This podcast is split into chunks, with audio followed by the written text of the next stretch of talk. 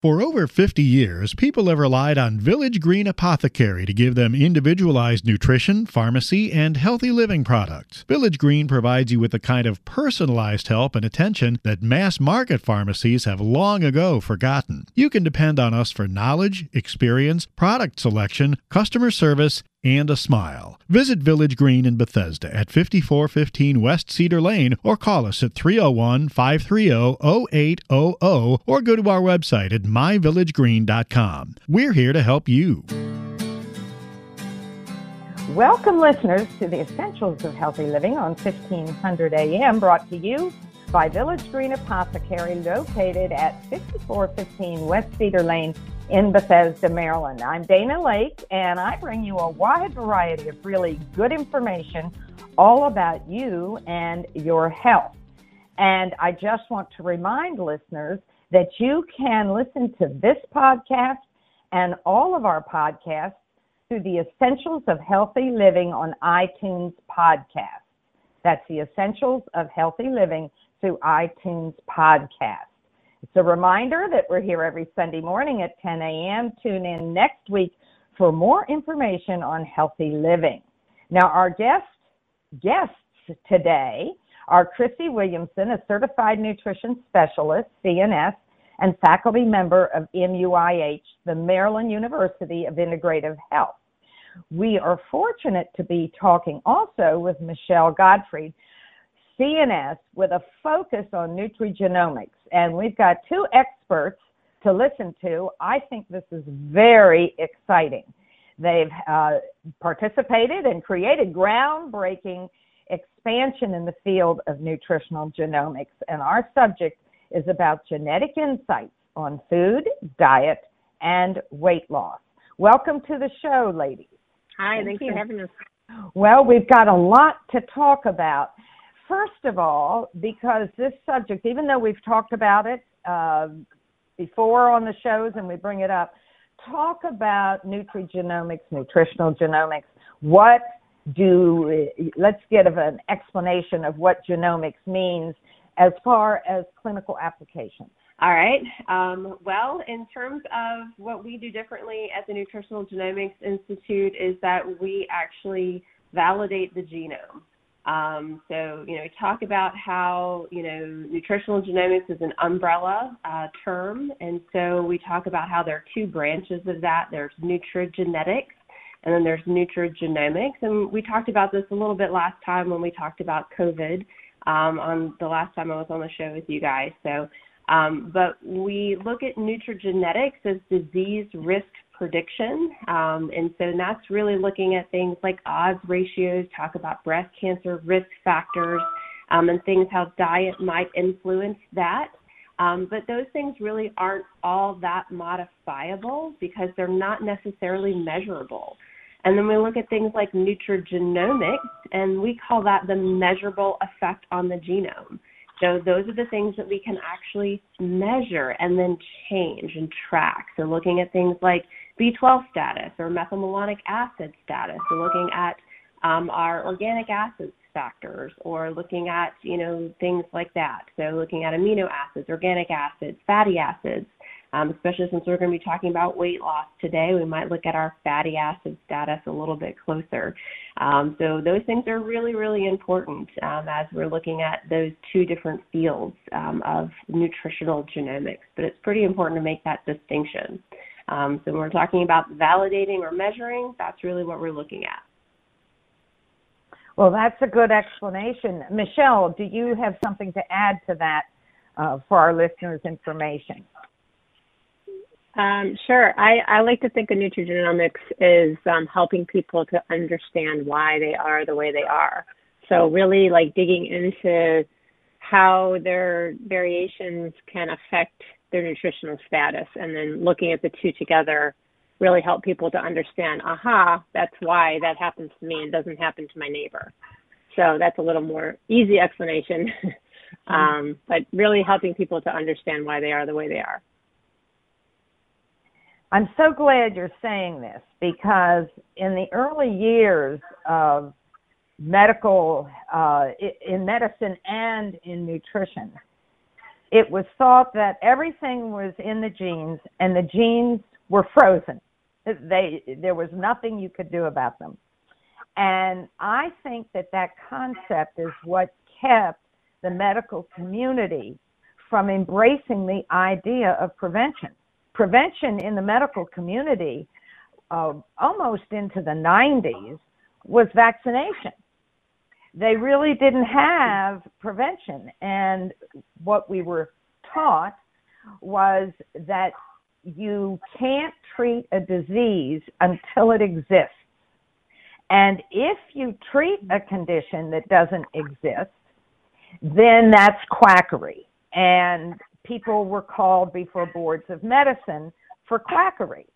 And most of the partners I had in functional medicine practices got called before boards for this and other really sort of not very uh, not not based in reality uh, problems. And there was a lot of controversy in those years. Now, you don't hear the medical community say, don't treat a condition until it exists, and that you can't do anything for heart disease until someone's had a heart attack. And I'm a dental hygienist originally, and dentistry is the first profession to try to put itself out of business because we teach people how to prevent decay and periodontal disease. So when I got into nutrition and then blended that in into nutritional medicine, medical nutrition, I was flabbergasted that the idea of doing something in advance was considered really abnormal in as far as the practices were concerned. So I always have to give that uh, kudos to dentistry and dental hygiene in particular as to being way ahead of the pack. So, uh, talk some more about this interesting subject of genomics and its involvement. And could you please go over the whole issue of epigenetics with regard to genomics because we talk about it on the show quite a bit, but I think it always has to be reinforced. Well, um, in terms of epigenetics, so epigenetics basically means in a couple of different things to a couple of different people, uh, depending on who you ask. Um, but epigenetics basically, you know, if we're talking about a real technical definition, are, are the little the little flags that you know can get passed down um, from generation to generation, and they, you know, control or regulate gene expression. Um, so, you know, basically whether or not the gene is turned on or off. And I would say the superstar that everybody knows about is whether or not it's methylated. So that little carbon and three hydrogen, you know, you know, talk about MTHFR, who we call the celebrity SNP um, at NGI. Um, so, you know, we oftentimes will put a little sunglasses and hats on on on MTHFR um, when we're describing it to patients. Um, so, you know, this is, you know, when we're talking about whether or not that gene is active um, or that, that SNP is active, um, again, that's really why we come back to nutrigenomics, um, whether or not we can measure it, whether or not it's active. Um, and so, you know, that um, algorithm in terms of looking at all of those different organic acids, amino acids, those biomarkers, um, that's actually how we look to into into the human body to be able to see whether or not we actually have epigenetic expression. Um, you know, a lot of times we're looking at you know sort of abstract markers in terms of cancer genomics and those types of things, and kind of going you know that transcriptomics is out of reach in terms of clinical application. Um, but it really isn't. Um, when we actually apply, you know, four or five point algorithmic steps um, we can actually look and determine whether or not a gene is active, you know, four or five points up or down, um, looking at gene-gene interactions and those types of things. So it's pretty pretty cool um, what we're able to do in clinical practice. Um, you know, we don't always have, you know, the supercomputers, the AI computers that are out there that are able to to do that. There are several in development um, that are pretty neat, um, but you know, we we still do it by hand at NGI, so we don't, you know, have a lot of a lot of patients that we see at one time, but Um, you know, that epigenetic activation is super, super important. You wouldn't treat um, someone that had cancer genetics at age two uh, with chemotherapy. Um, the same is true when, you know, you're looking at an adult. Um, you still don't treat them for a disease, just like the, just like you were saying. You know, the, the medical boards would go absolutely crazy if if we did that. Um, so the same concept still applies, um, but if you know you have a risk factor, and you can see that it's there, um, you would still prevent it or modulate that um, if you knew that the epigenetic exposure, say, you know, environmental toxin or something like that was there. Um, you would actively intervene to avoid that if you knew that it would epigenetically activate that gene. So that's kind of that's well. Kind of I'm always there. excited about it. One of my colleagues in the autism community uh, was on the original study via NIH, and they discovered the plasticity of genes. And she said they could not say a word until another facility duplicated their work because they were turning genetics upside down. And to me, it's so exciting. Uh, and we've learned a lot through autism about everybody. It, you know, what we find in autism just isn't isolated to those who have autism. It it applies to many individuals at many different levels. So I'm always excited to be in the arena of those that that are making that are pathfinders. They are you really know what you're doing when it comes to the this genomics issue. So we're going to carry on the conversation in the next segment and talk more about what you do and how specifically we can affect our weight our, our, through diet, through genomics. We can look at weight, we can look at health, and we talked about COVID before. And if you want to talk about that as well, uh, wherever we meander along the way in this conversation is fine with me. So if you've just tuned in, folks, you're with the Essentials of Healthy Living on 1500 AM. I'm Dana Laake, your host for the hour and we're having really interesting conversation with two experts. We're talking with Chrissy Williamson, a certified nutrition specialist, and her colleague, Michelle Gottfried. And we've been talking about nutrigenomics. Uh, we're going to talk about uh, food, diet, weight loss, and the involvement of nutrigenomics in many ways for our health. So stay with us, folks. We'll be right back. All over the world, people are beginning to discover fish oil is one of the best secrets for unlocking great health. Thousands of studies have shown the amazing effects of these powerful omega 3s for heart health. Plus, fish oils have even been shown to balance moods and lessen anxiety. With exceptional taste, unrivaled freshness, and unsurpassed purity, Nordic Naturals is the easy way to get your omega 3s every day. To learn more, visit Village Green Apothecary or visit NordicNaturals.com. Nordic Naturals, committed to the planet committed to pure and great tasting omega oils. Are you under a lot of stress these days? Pressure from your job, personal life, politics? It can all take a serious toll on your health. But we can help. Village Green Apothecary can help you achieve a healthier lifestyle with our wide range of nutritional supplements, health related books, and more. We've been providing customized nutrition and healthy living resources for over 50 years, and we'll take the time to advise you about your unique needs. Stop by Village Green Apothecary in Bethesda at 5415 West Cedar Lane or visit our website at myvillagegreen.com.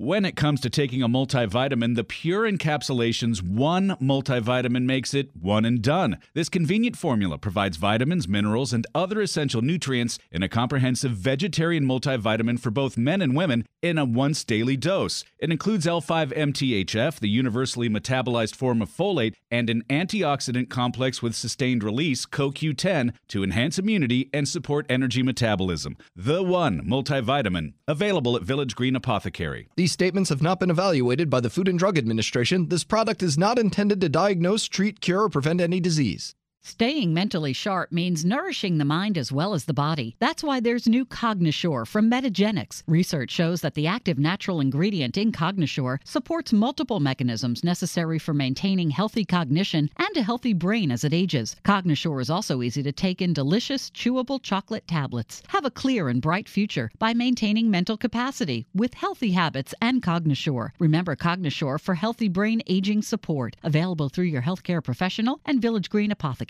I'm Mark Isaacson, owner of Village Green Apothecary in Bethesda, the most unique pharmacy in the country. You are unique, and at Village Green, we treat you this way. At Village Green, our passion is personalization and getting the root cause of health conditions, guidance on foods, nutrients, and pharmaceuticals to empower you with personalized recommendations just for you. For over 50 years, customers have depended on advice from our expert team of pharmacists and clinical nutritionists.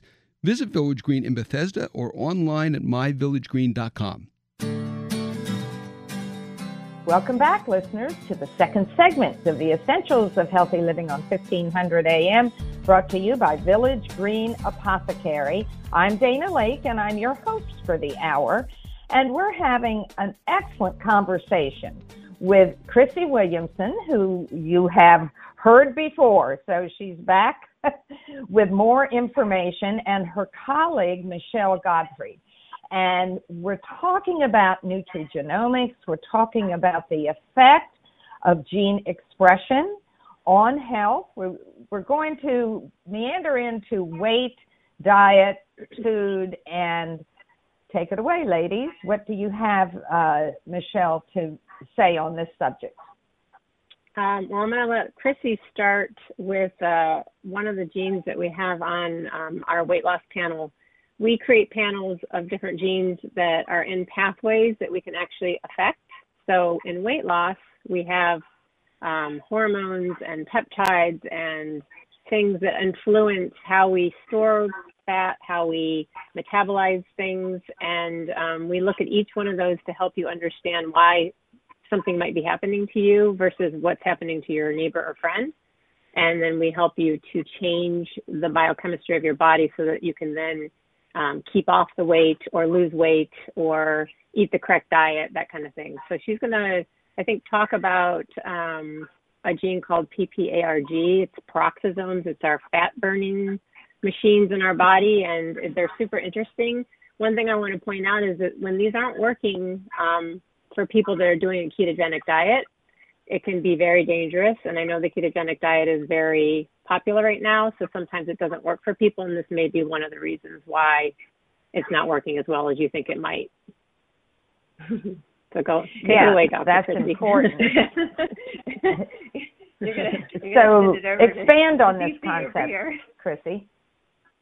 Yeah. So, well, one of the, the things I want to kind of put some framework on there uh, before we get started is that um, when we're looking at like a, a weight loss panel, for instance, so we've got we have a we have a diet, we have a set of well we call them panels. So we have a diet panel, we have a sport panel or exercise panel or optimal exercise panel, and then we have a weight loss panel. And these three things work in tandem. So a lot of people come and they're like, oh, I want to lose weight. And it's like, well, okay, yes, we want to lose weight, but let's also look at what your optimal exercise is. And let's also look at what your optimal diet is. So we can't just, you know, focus on the one thing. I think people, you know, we, we always kind of get, you know, we look at that quick fix, let's fix it, let's get in there. Um, and genetics obviously influence all of these things. Um, but if you're eating, you know, sometimes what I'm, well, I'm, I'm to bite my tongue here. If you're eating a poor diet, I we have a joking word that sometimes we say in the practice. But um, if if you're if you're not eating your optimal diet, if you're eating things that are bad for you, and a lot of people think, okay, nuts and spinach and all of these things are really good for me because you know the media says they're good for me. Those things are all really high in something called oxalate. Um, oxalates can be really really inflammatory for a lot of people. So we might come back to that um, or if you're doing the wrong kind of exercise, you know, and I'm actually talking about me right now. Um, I used to eat a really high oxalate diet, a paleo style diet. I used to think that weightlifting was super, super good for me. It turns out that I'm actually um, what I would call a cardio bunny. Like I need low, low intensity exercise that I can walk forever. Um, once I implemented on my own plan here, I've lost over 40 pounds. Um, and I'm getting ready to lose more weight um, as I'm implementing on this uh, weight loss panel. I've been struggling with my weight my entire life, um, and this has been a, a godsend for me. Um, and Michelle over here, who didn't need to lose an ounce, has actually lost how much weight, Michelle? I, well, I as I as I got older, I got a middle, so I've lost ten pounds from my middle by applying. I, I'm somebody who responds really well to fasting, so I've been religiously doing intermittent fasting, and I've taken off ten pounds and kept it off by activating that pathway that works really well for me. So Excellent. Yeah. Talk about the intermittent fasting. We have mentioned this on the show in the past. So, uh, would you cover intermittent fasting? Absolutely. Yeah, that's actually one of the things that worked really well for me too. um, well, we'll come back to peroxisomes then if you want to do that. We can talk about intermittent fasting. Um, so um, there are certain genes, one called the clock gene, um, that basically we joke around and call this the hunter and gatherer gene, or at least that's what I call it. um, it's basically go to bed with the sun and rise with the sun. Um, if you have a variation in this gene, you, you haven't evolved, um, but so much um, I have this gene.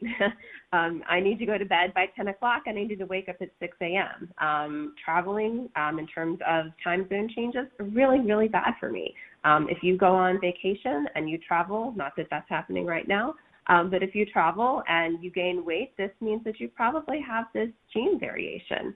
Um, you need to allow some extra time in between this, you know, your travel time, you know, back when we used to go to conferences and things like that um, you know, that intermittent fasting is super, super important for you if you have this clock gene. Um, so depending on a couple of other genes, a couple of weight loss genes that kind of interplay with the clock gene, um, you know, there are for uh, menstruating females, you know, you can, you know, basically have a fasting window that really, really works between like 12 and 4 um, to have that fasting window. Basically, that's your eating window. Um, for other for other women, um, postmenopausal women, and for males, that window can widen a little bit more. Um, so it just depends on where you are, and also for for women who still are dealing with hormones, you actually need to uh, pay attention to when your cycle is. So three weeks on, two weeks off, that sort of thing. The the cortisol, aldosterone, uh, estrogen axis really impacts how you should do intermittent fasting. It's very important to pay attention to that. Um, Michelle, do you have some other things to add about that? I mean, there's all different ways to fast. Um, I personally stop eating at 8 p.m. every night, eating and drinking alcohol. um, and I don't start back up until noon the next day. So I don't know what that hour, but you can do any, you can do different kinds of windows depending on what works with your social life, what works with your family. Um, and it is, I have to say, it's hard in the beginning. You feel like you're hungry because your your body is actually making more peptides to tell you to eat when you stop eating, um, because it's trying to balance um, everything out for you. And so in the beginning it is hard, but you can if you balance your neurotransmitters and you take some things to help you feel more full and look at your ge- genetics, you actually can like get through that first week of feeling hungry all the time pretty well. Um, that's what I like about it. So I teach people how to do that. Very well described. I I'm with you, Michelle. And for years, I knew that if I ate a very full breakfast, it did not work for me. Um, mm-hmm. and I would get back down to a little bit of protein, something just a little bit. And then I started noticing I'm not even hungry until 12. And then the intermittent fasting concept comes along. And I realized I'd been doing this just innately listening to my body and that I was accomplishing the intermittent fasting and sometimes longer. Um, as as you all know, if, if as you get better at it, you can extend that fasting time. Do we want to go back and talk about peroxisome uh, function and what they're influenced by. I love the cinnamon, zinc, uh, low fat diet, and sleep. So these are uh, influencers. So tell us about it. Sure. So peroxisomes, I call them the extra little fat burners in your body.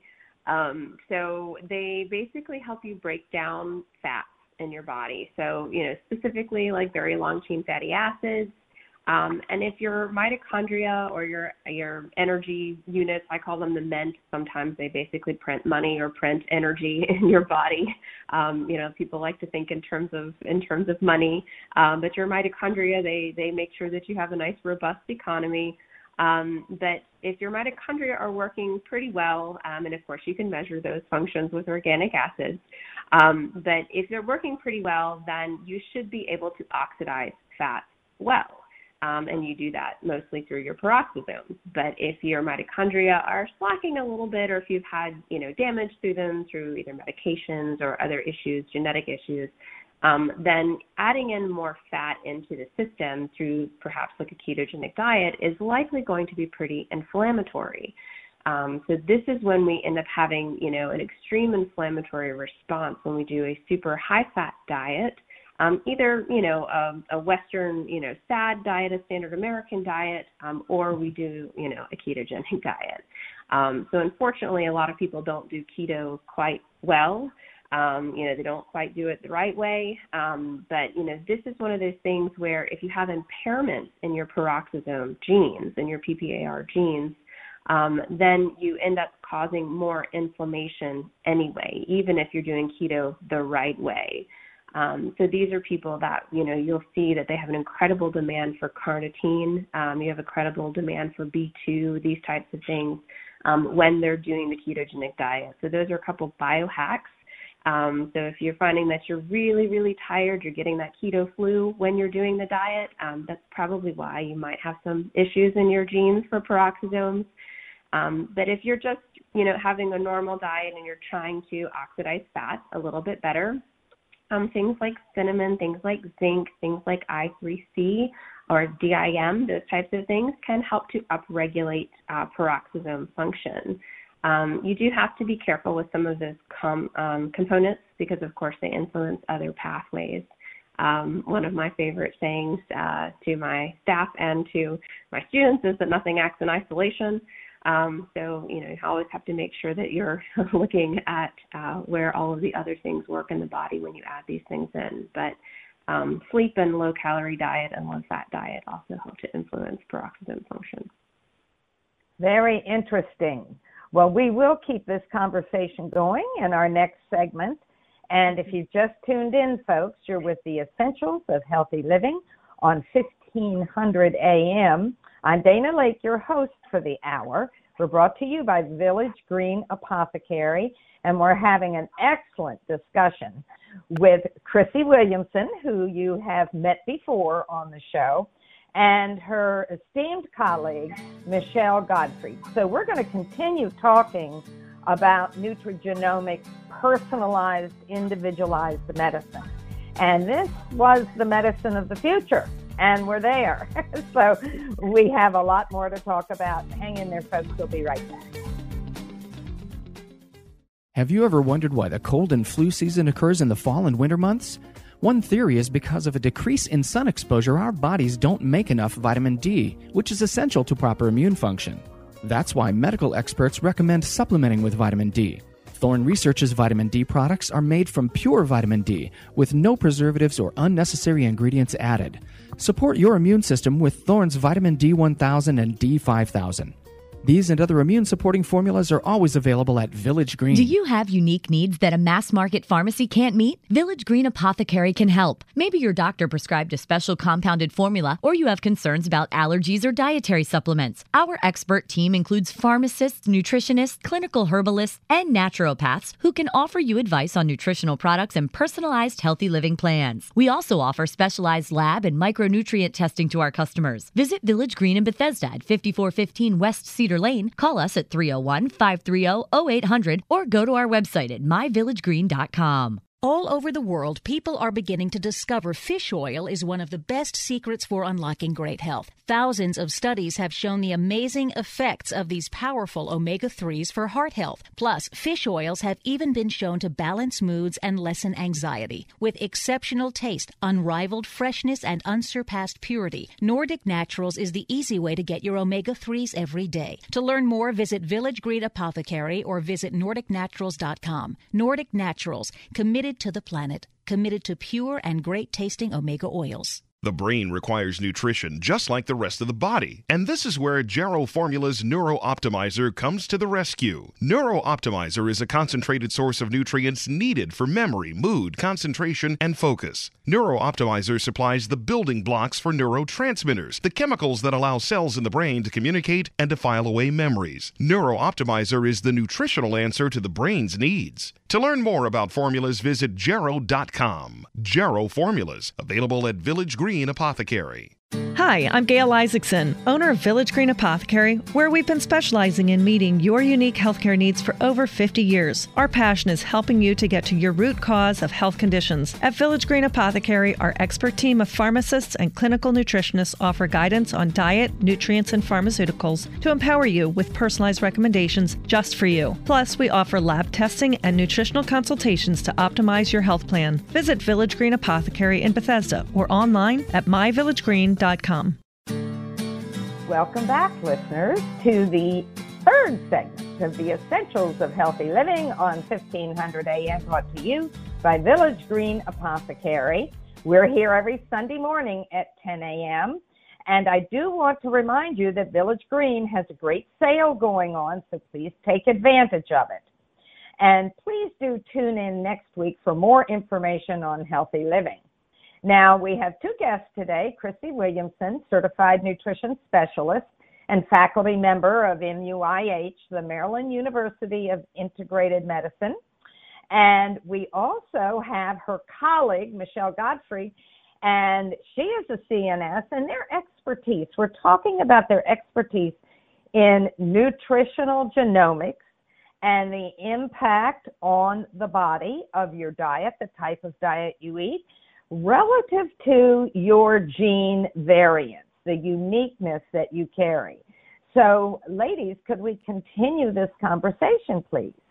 Sure. So, um, we look at for people, we look at their hormones and the peptides and all the different pathways in the body that influence what makes us hungry and what makes us full. So we have ones that make you hungry, um, and that you know uh, makes the motility of your stomach go faster. It empties the stomach. It makes you feel like you need to eat. And then there's peptides that actually um, make you feel fuller so that you stop eating. And sometimes people will have variations in these enzymes or these genes or these receptors that make them feel hungry all the time. And one of those um, genes is the the melanocortin.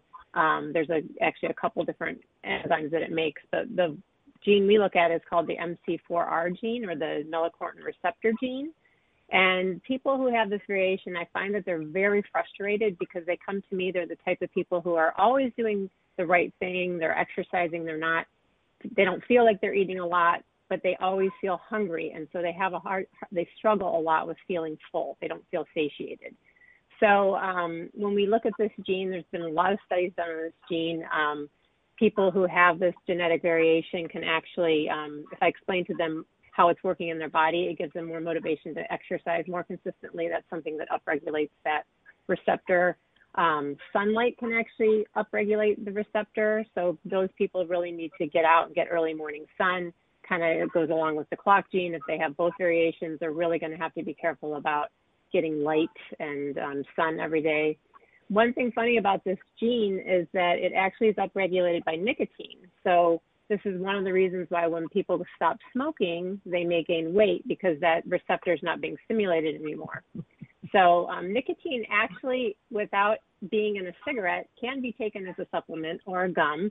So I don't recommend it very often to people, but it is something that you could consider if you're really having a, you know, hard time losing weight and you have this genetic variation. Um, so that's one of those things. And one thing to point out when we were talking about epigenetics, one of the first epigenetic studies was done on the agouti mouse. I don't know if you guys have ever heard of that or read that, but um, the agouti protein is actually an ag- antagonist to the melanocortin receptor, so it makes you um, be, it, you know, blocks that that, and so you never you never feel full. So that that was a good study um, that they did on mice where the nutrition of the mother affected how the baby came out, and that was one of our first epigenetic studies on some of these peptides that make us feel full or not full. Um, so that's one of them. Uh, on the other hand, we have a, a peptide called neuropeptide um, Y, which um, makes us, it stimulates our appetite, but it also actually protects us from stress. So we need it to be working, but um, in, in acute stress, it comes out and um, protects us. But if we're chronically stressed all the time, over and over, stress over and over, this peptide gets too high and actually causes your body to retain fat. So this is kind of the interaction between why when you're stressed and eating a junk food diet, or if you're not stressed and eating a junk food diet, if those people are eating the same amount of food and they're stressed, they're actually going to gain more weight than the person that's not stressed. So this is a gene we'll look at and say, you know what, it's really important for you to manage your stress even more than your neighbor. Um, and here are some things you can do. So things like that. So it's a good example of. Um, well, I like that you say. It, I like that you compare to the neighbor because this is what people do all the time. Uh, I hear it from parents. My neighbor's son did very well on the SCD mm-hmm. diet, so I want my son to go on it. And I look at the list of symptoms and I said, that diet's not for him. But my neighbor's son really did well. So as mm-hmm. I try to say, if your neighbor's son has peanut allergy and goes off peanuts, that doesn't mean your son needs to do it. You know, it's highly right, individualized. Right. Uh, and I try to separate uh, not talking about autism diets, but diets that can be important in those who have autism. Uh, so we don't talk about autistic people, we talk about people who have autism. Uh, it, it, I think it's a subtlety, but I think it's an important one.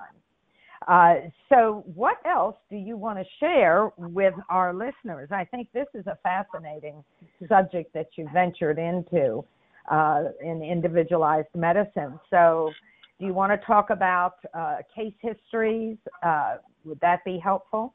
Well, one thing I want to mention about the agouti mouse is that you know that links in methylation to the melanocortin in terms of in terms of um, weight loss.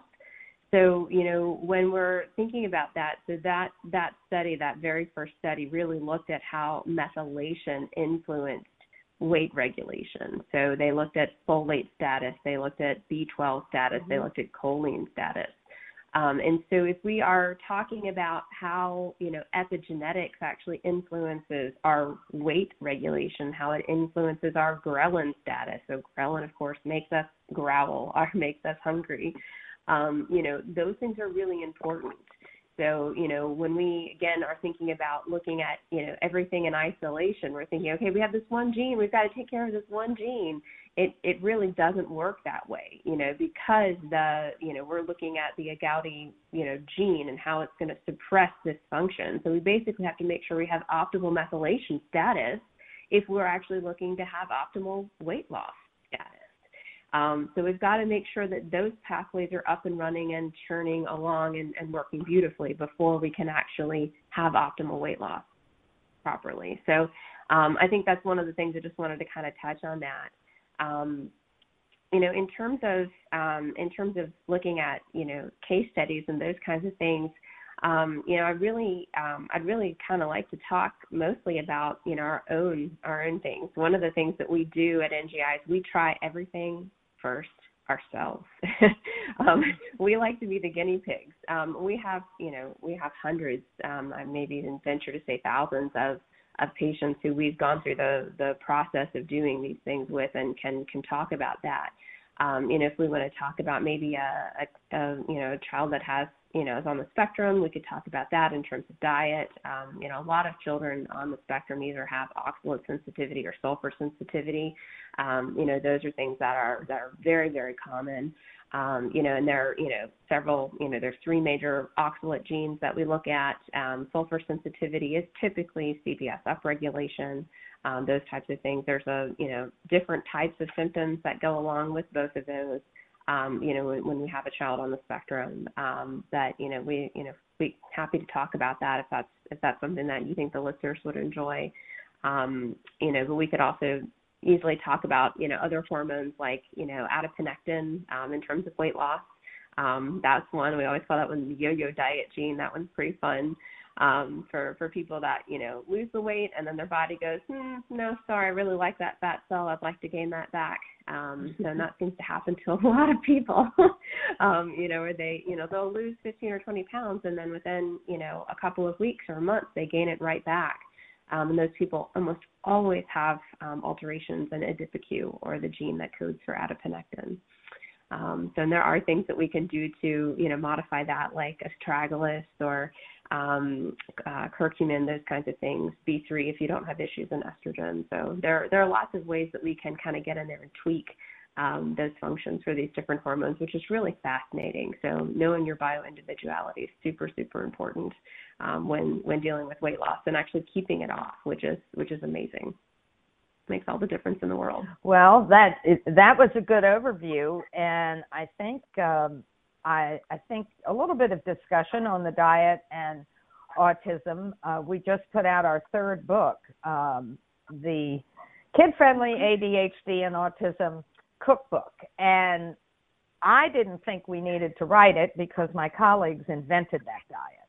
And I argued against it and then I was told there'll be no book or you write you know, you write the book. So I caved in and I can tell you I'm glad they ignored me.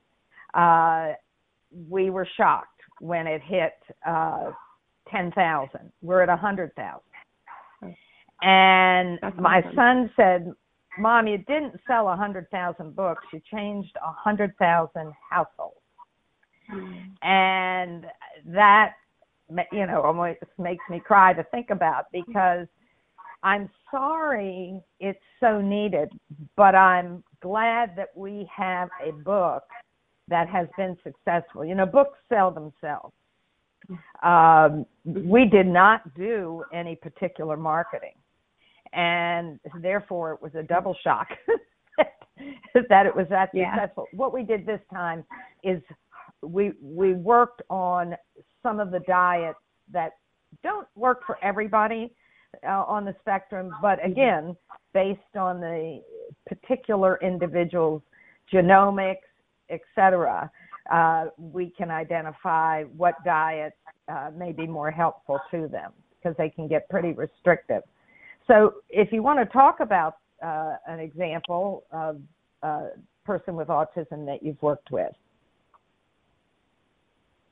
Sure. Um, I've got uh, a set of siblings um, that um, both have uh, genetic hyperoxaluria type 1 um, and uh, two, two young boys. Um, they are, they've been with me for about three years. Um, when they first came to me, um, they were both um, in private special education um, and were nonverbal and um, were having issues with urinary control, those types of things. Um, were pretty aggressive, um, had a lot of eye poking behavior, um, you know, not, you know, communicative, um, did a lot of flapping and spinning and those types of things. Um, and um, you know, once we identified what the what the issue was in terms of their diet, you know, uh, parents were vegetarian, uh, were vegan, so they were eating um, all plant-based diet. Um, and uh, once we recognized that they were having, you know, really high consumption of nuts and beets and uh, spinach and wheat products and all of those things, uh, we restructured the diet. We reintroduced um, lean animal protein um, and rebalanced the diet. Um, we put them on magnesium citrate to help remove oxalate, um, those types of things, rebalance mitochondrial function, of course. Um, both children are now, um, well, before COVID, uh, were in regular school um, in California and, and doing very well, resocialized, all of those types of things, no longer having any urinary issues, not flapping anymore, um, any of those types of things. So um, they were labeled as uh, previously having um, a vaccine injury and regressive autism. So one of the cases where, you know, clearly it was, um, you know, mostly dietary related um, and uh, not really an issue. Um, you know, both children are still um, what I would say very high functioning on the spectrum. Um, you know, you can still, you know, tell that they're, you know, likely having some sort of social deficit. Um, but you know, looking at the child or both children actually from you know start to finish, you know, I would say they're operating at 90% versus you know maybe 10% when they first came. Well, we look at um, symptoms. Before we knew all this, we had to read the patient. That's my favorite thing to say. Read the patient. And when you get red cheeks and ears, and you get hyperactive, and you crave apple juice, and you crave other phenolics, I mean, it's it's not too hard to figure out. Okay, that's the problem. Uh, in general, with the exception of salt, what we crave is what's hurting us. And uh, mm-hmm. the salt craving, if you, a lot of children with autism do not muscle up well. They're very pale. Uh, they're not very coordinated. This is not all of them, but this is not uncommon. Mm-hmm. And what we're looking at is adrenal issues. Their bodies have been in stress mm-hmm. since birth or maybe pre-birth. Whole life, right? And those mm-hmm. adrenals have shriveled up and they're not working well. Uh, so I had been nudging Autism Research Institute to really focus on the adrenals and the stress on those adrenals and uh, the the pathways involved. So it has we've had an uptick in in people paying attention to that, and then you get a child that has a little more coordination, uh, trying to get more nutrients to the muscles, etc. Uh, not unlike what you you all are doing, and we're going to going to talk more about this in our final segment. And folks, if you've just tuned in with us, our guests are Christy Williams, a certified nutrition specialist, and her CNS colleague, Michelle Godfrey, and we're talking about nutrigenomics. We've been talking about diet, weight, health, how the genomics affects what diet we should be on, and also lifestyle issues. So we'll keep that going in the final segment. Uh, if you just tuned in, stay with us. We'll be right back after this brief break. Did you get enough lutein today to support eye health? Most Americans consume only 2 milligrams per day, yet populations with good eye health often consume 6 to 20 milligrams to protect the macula of the eye against oxidative stress and aging. Vision Optimizer from Jarrow Formulas supplies lutein, zeaxanthin, and 13 other vitamins, phytonutrients, and herbs that support eye health and function, reduce eye fatigue, and promote eye comfort. For more information, visit jarrow.com. Jarrow Formulas, available at Village Green Apothecary. Ah, the joy of commuting in Washington. Whether you work on the Hill or outside the Beltway, you know how stressful it is to get around. Stress can take a serious toll on your health, and Village Green Apothecary can help. We offer over 10,000 healthy living products, including top quality nutritional supplements, herbal remedies, and more. Our nutritionists and pharmacists offer a personalized approach to help you with your health needs. Stop by Village Green Apothecary in Bethesda at 5415 West Cedar Lane or visit our website at myvillagegreen.com. Some things are hard to stomach, and life doesn't stop for occasional immune challenges or intestinal distress. Probilardi from Metagenics offers a new targeted probiotic approach for intestinal support. Help maintain control while traveling or as a follow up to antibiotic therapy to support intestinal flora for healthy intestinal function. Probilardi provides ID certified probiotic strains suggested by research to enhance certain aspects of immune function, in addition to promoting a healthy balance of intestinal microflora. Probilardi is the go to probiotic for patients on the go. Get it today. Available through your healthcare professional and Village Green apothecary.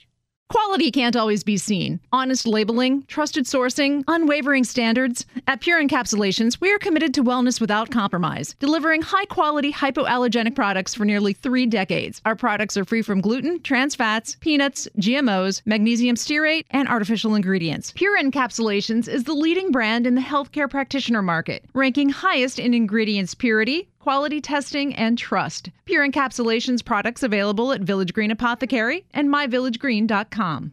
Have you ever wondered why the cold and flu season occurs in the fall and winter months? One theory is because of a decrease in sun exposure, our bodies don't make enough vitamin D, which is essential to proper immune function.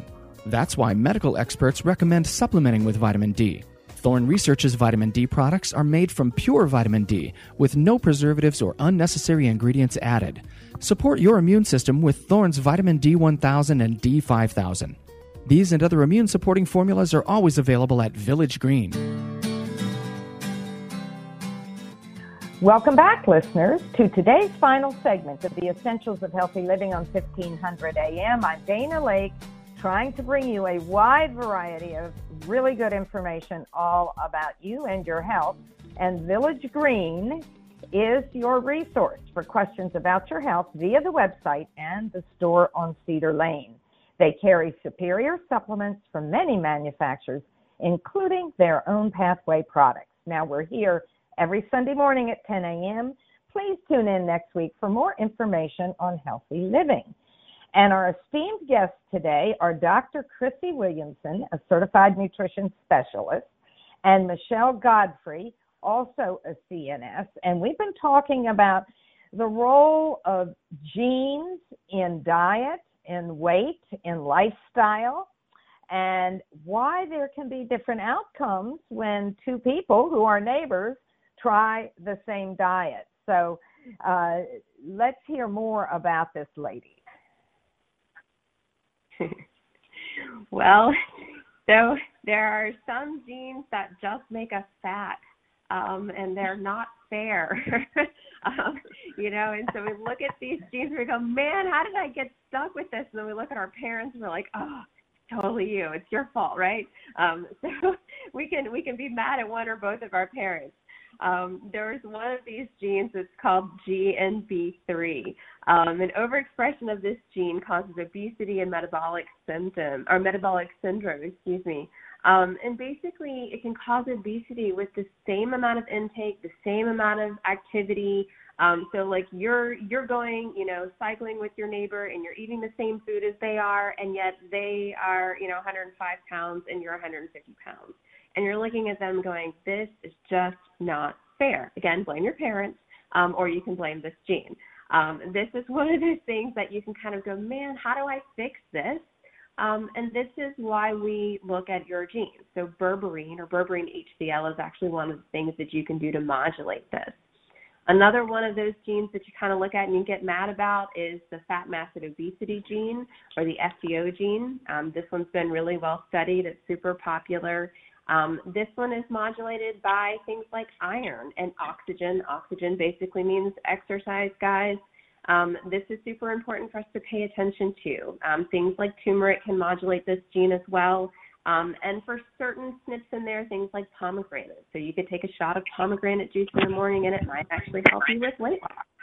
Um, so there are a couple of things that you know we look at. Those are more nutrigenetic genes. Those are more some of the odds ratio ones, but we can still influence them by our diet and lifestyle and exercise. Um, but there are some big regulatory pathways, and I'm a biochemist guy, so this might be a little bit, you know, out there. But you know, there are some big regulatory pathways, and we're going to take the teeth out of it and not make it so scary. Um, but it's called mTOR and AMPK. And so basically, one makes you grow stuff and one makes you lose stuff. And the mTOR pathway is the growing pathway, and the AMPK pathway makes you makes you lose weight, basically. So we don't want mTOR to be in control. We want AMPK to be in control when we're trying to lose weight. Um, and things that make mTOR be the boss are things like dairy and too much protein. Okay, so my bodybuilders, they're kind of like, well, hey, I want mTOR, I want to grow, I want big muscles, all right? And so that's why you have, you know, bodybuilders eat a lot of protein and drink a lot of whey powdered protein powder drinks, right? Because they want mTOR to be in control. But if you're trying to lose weight, then this has to be in balance, okay?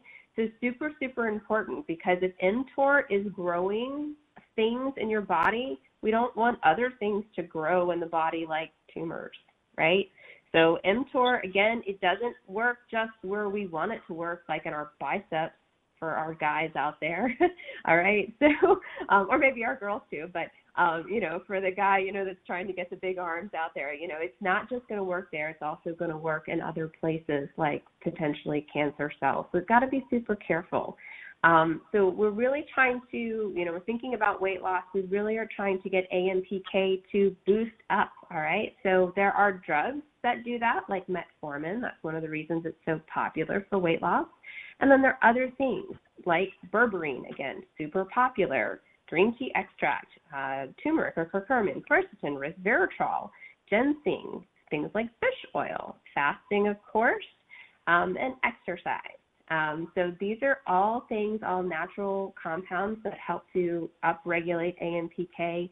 Um, of course, we have genetics for these things. Um, we actually look at the mTOR gene, and then there are genetics that we look at for AMPK, um, something called LKB1, and then um, K or CAM uh, KK2 is actually um, the AMPK genetic. So um, there are things that we look at for these things. Um, there are actually many more uh, genes that we are looking at in terms of this particular pathway, but um, hopefully that wasn't too scary in terms of biochemistry.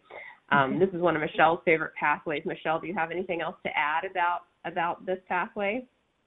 Well, if you if you just think about um, the people that are always stimulating mTOR, um, you have all these byproducts of metabolism that need to be cleaned out. So I kind of think of AMPK as is the clean out system. You have to give your body a break sometimes. Um, you know, you need to stop eating all the time. People that eat all day long, all this protein, they work out, they have protein, they have protein before, protein after.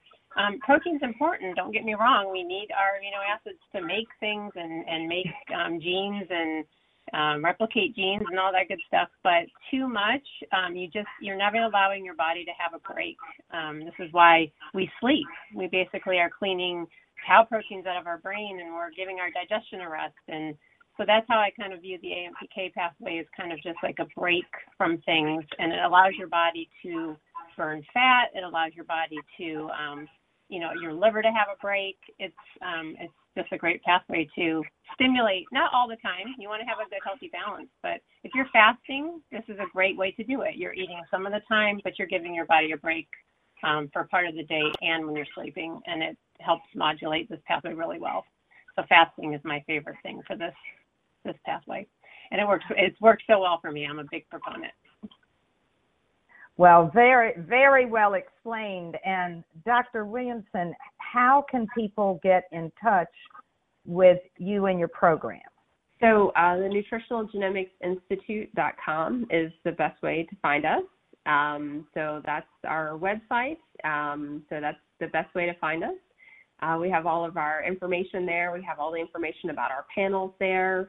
Um, and so um, you can just hop on there and uh, find information about Michelle and myself, um, and then our other CNSs that are there as well. So we've got Laura and Sam um, that, that are there as well. Excellent. I I want to thank you both for being on the show today, and I know we'll be having you back. Uh, and I want to thank you, listeners, for joining us on the Essentials of Healthy Living on 1500 AM. Remember, you can access this show or any previous shows through iTunes on the Essentials of Healthy Living podcast. And the meaning of life is to find your gift. The purpose of life is to give it away. And I always think that practitioners like the two of you understand that and do it very well. You're willing to share what you know and uh, go forward. You don't have to look back over your shoulder. You just go forward. So thank you for joining us. And uh, listeners, uh, as our lives move forward, I'm always reminded that every day is a new day, every minute a new minute, giving us many opportunities to make positive, health enhancing choices. And may you make those positive choices today. Thank you for being with us. Thank you. Did you know at Village Green Apothecary we offer everyday savings on top quality nutritional supplements, including herbs and homeopathic remedies, plus personal care products and more? That's right. In addition to our big sales events, you can save up to 20% on most everything you need for a healthier lifestyle. Today and every day at Village Green, we care about our customers. We've been providing the best nutrition and healthy living products for over 50 years. Stop by Village Green Apothecary in Bethesda at 5415 West Cedar Lane or visit our website at myvillagegreen.com.